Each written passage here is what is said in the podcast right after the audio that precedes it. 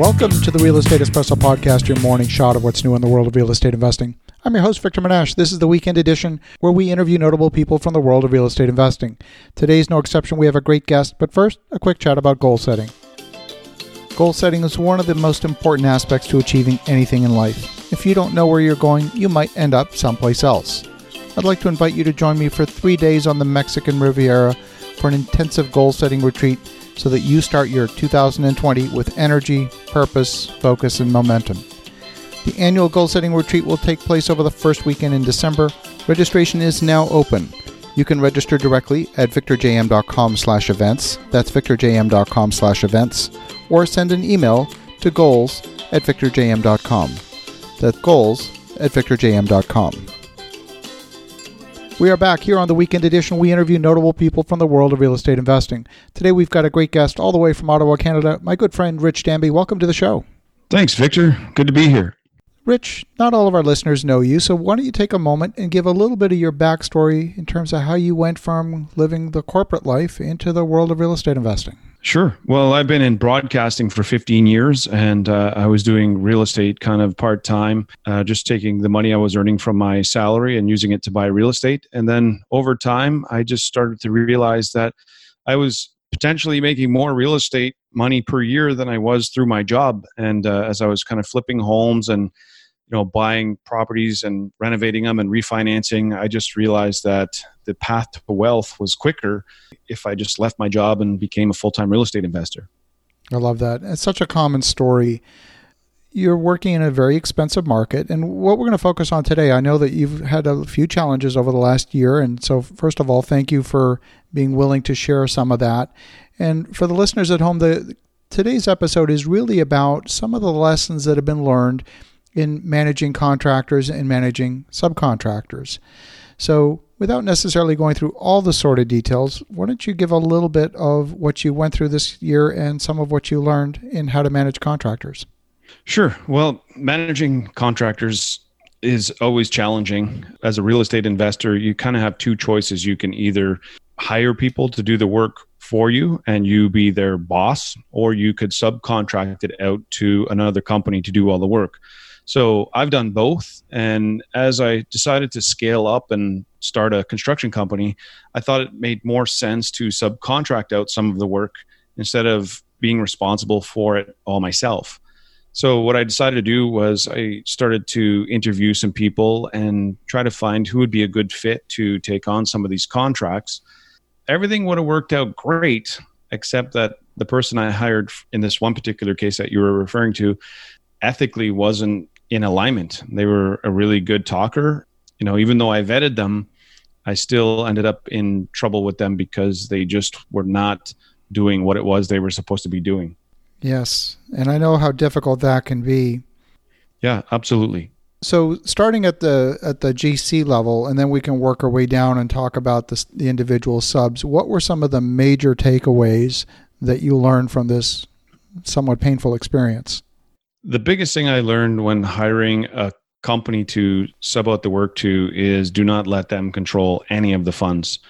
And what I did in this scenario is this particular individual had, you know, came to me and talked about all their experience and how they had a whole bookkeeping department set up and there was really nothing for me to do. So I figured, okay, you know what, I'll release the funds in phases. So, you know, where's the risk in that, right? So the mistake I made was when I handed them over the initial capital for six projects because I was producing contracts pretty quickly with through the clients that I know. I handed over that money, and unfortunately, that's where my biggest mistake took place. So I gave them the money, like about 25% of each job, and collectively that added up to a lot of money. And uh, unfortunately, this person didn't have the intentions of actually fulfilling the contracts you know, I wrote up the contract that guaranteed my profit. So I figured, you know, I'd be safe in this scenario because everything's in writing. It says, you know, I said to him, look, if we're going to split the profits on this and share in the profit, then I want to know that you're going to guarantee my profit because you're the person who's controlling the the schedule and you're also the person who's controlling the funds. So he said, okay, that's great. No problem. I'll do that. So all the paperwork was signed, non compete was signed, all the proper documents were signed. I had all of it lined up and legally done. But the issue where I failed was I handed over the initial funds. And when I did that, I immediately bankrupted all of the projects and not even realizing it. And so what I did was I kept pressuring this person to open their books and share with me because that was part of the deal was, you know, before I release the next payment, you need to show me what you spend the money on so that I can verify these things. And that's when I started to get the initial pushback. So through all of that, the second mistake I made was that I went on vacation and I thought everything seemed to be going smooth in the beginning and this person had all the right answers so i left on vacation and thought okay you know seems like everything's going smoothly.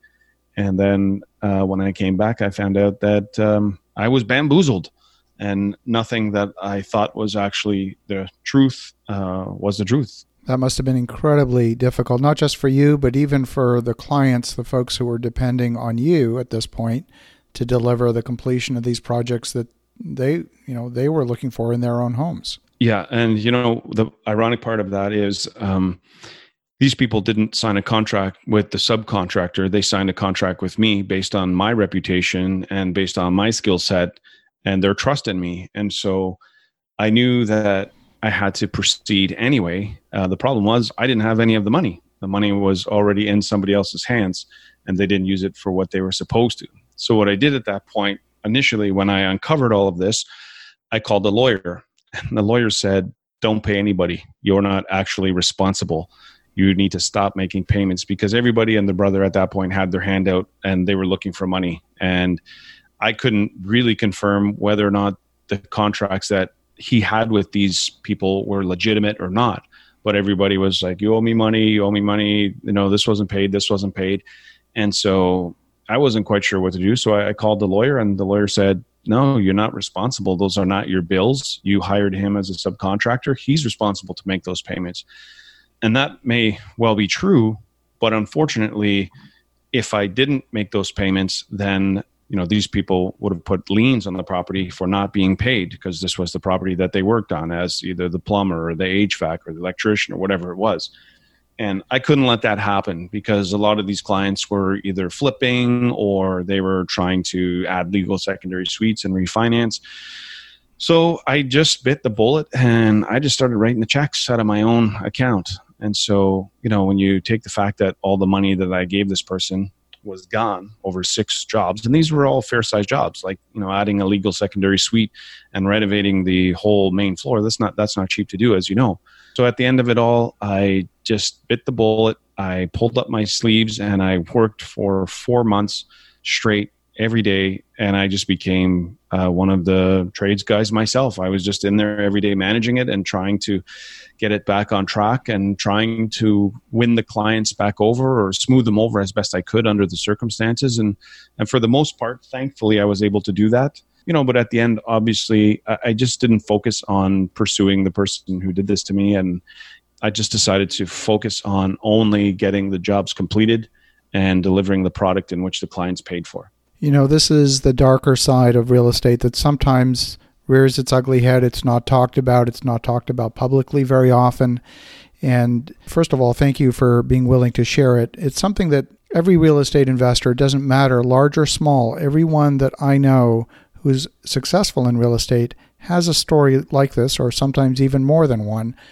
And it's something that if you haven't encountered this at some point in your career, you probably will. What else did you learn from this? There's a lot of lessons in that. Um, you know, what I realized is that uh, there are, if you want to be a criminal, hiding out in real estate investment is a really really easy way to do it what i learned was that um, first of all i don't have any friends that are criminals so i didn't i wasn't really familiar with the justice system in canada and how it works but um, you know i discovered i discovered this. This is the unfortunate part. And as i as i now know this i'm surprised it didn't happen to me earlier.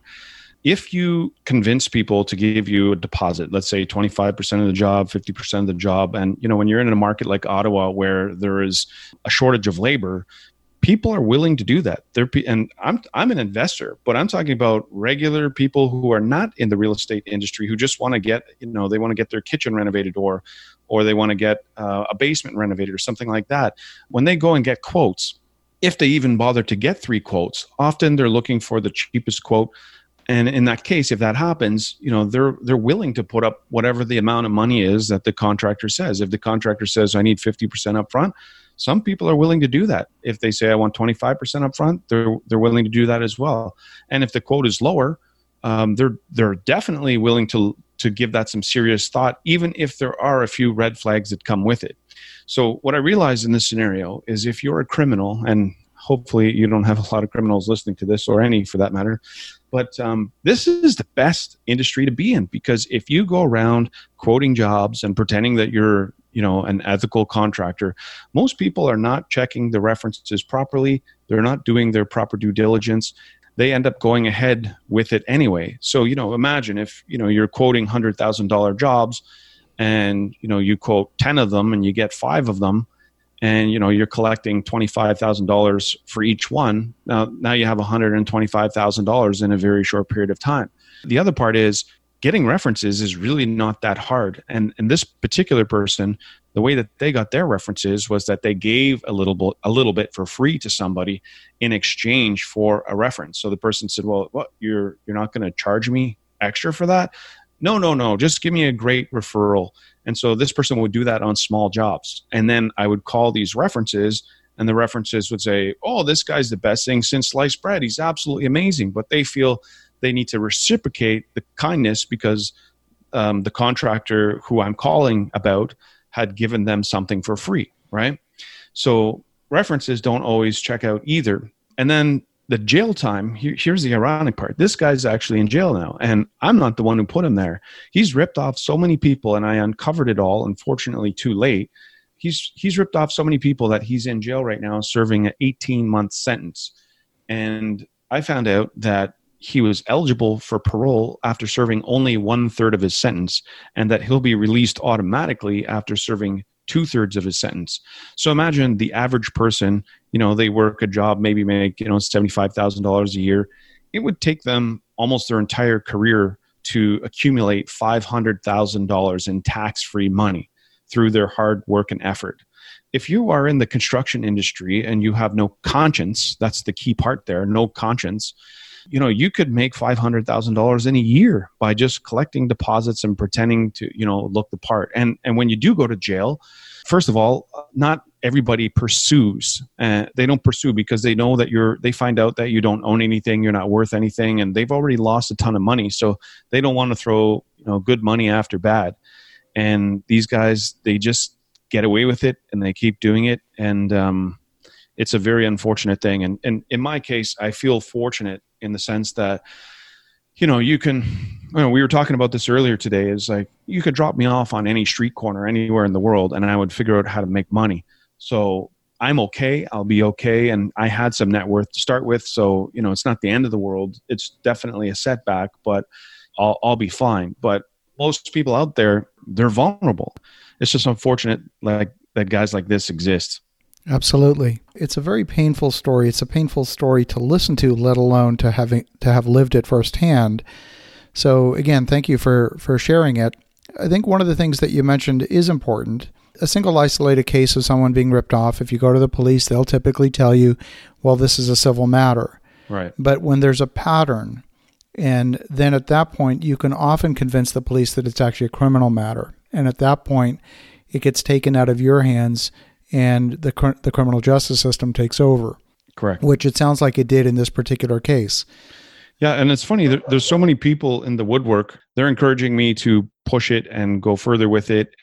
You know, there's just so many victims, and and when I started doing my research and uncovering a name, every name led to another name, and you know so then i'd call the next name and then they would tell me their story and then they would give me a name of somebody they knew and it just kept going on and on to a point where i just said i, I have to stop i have to stop now and just focus on getting these jobs done.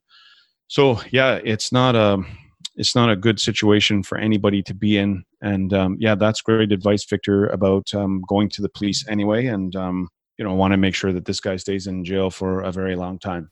So for the listeners at home uh, first of all thank you rich for sharing the story the key here is to perform due diligence. Make sure that everything you do means tight control over the purse strings. Make sure that when you have subcontractors involved underneath the GC that there are lien waivers in place before the GC gets any money. Otherwise, you have the risk of the subcontractors putting a lien on the property. There's a process here, the process that the lenders use when they're doing construction jobs. That exact same process is a process that you yourself should be using. And uh, and if you miss those steps, if you cut those corners, you often pay a very steep price for it. So again, thank you, Rich. Rich, if uh, folks want to get in touch and they want to learn a little bit more, what's the best way? Sure. Well, what they could do is they could send me an email at rich at richottawainvestments.com. Uh, what I'm doing now, Victor, is I'm, I'm I've kind of stopped with the construction for now and just kind of put that on hold, and I'm just getting back to doing what it is that I've I was doing before, which is investments. So I, I buy properties, and then I match them up with investors. So basically, I'm a connector between opportunity and funds. If they want to discuss any of that, um, they can reach out to me, and I'd be happy to share. I love it. Well, thank you, Rich. And for the listeners at home, take Richard's advice. He's learned it the hard way. In the meantime, have an awesome rest of your weekend. Go make some great things happen. And we'll talk to you again tomorrow.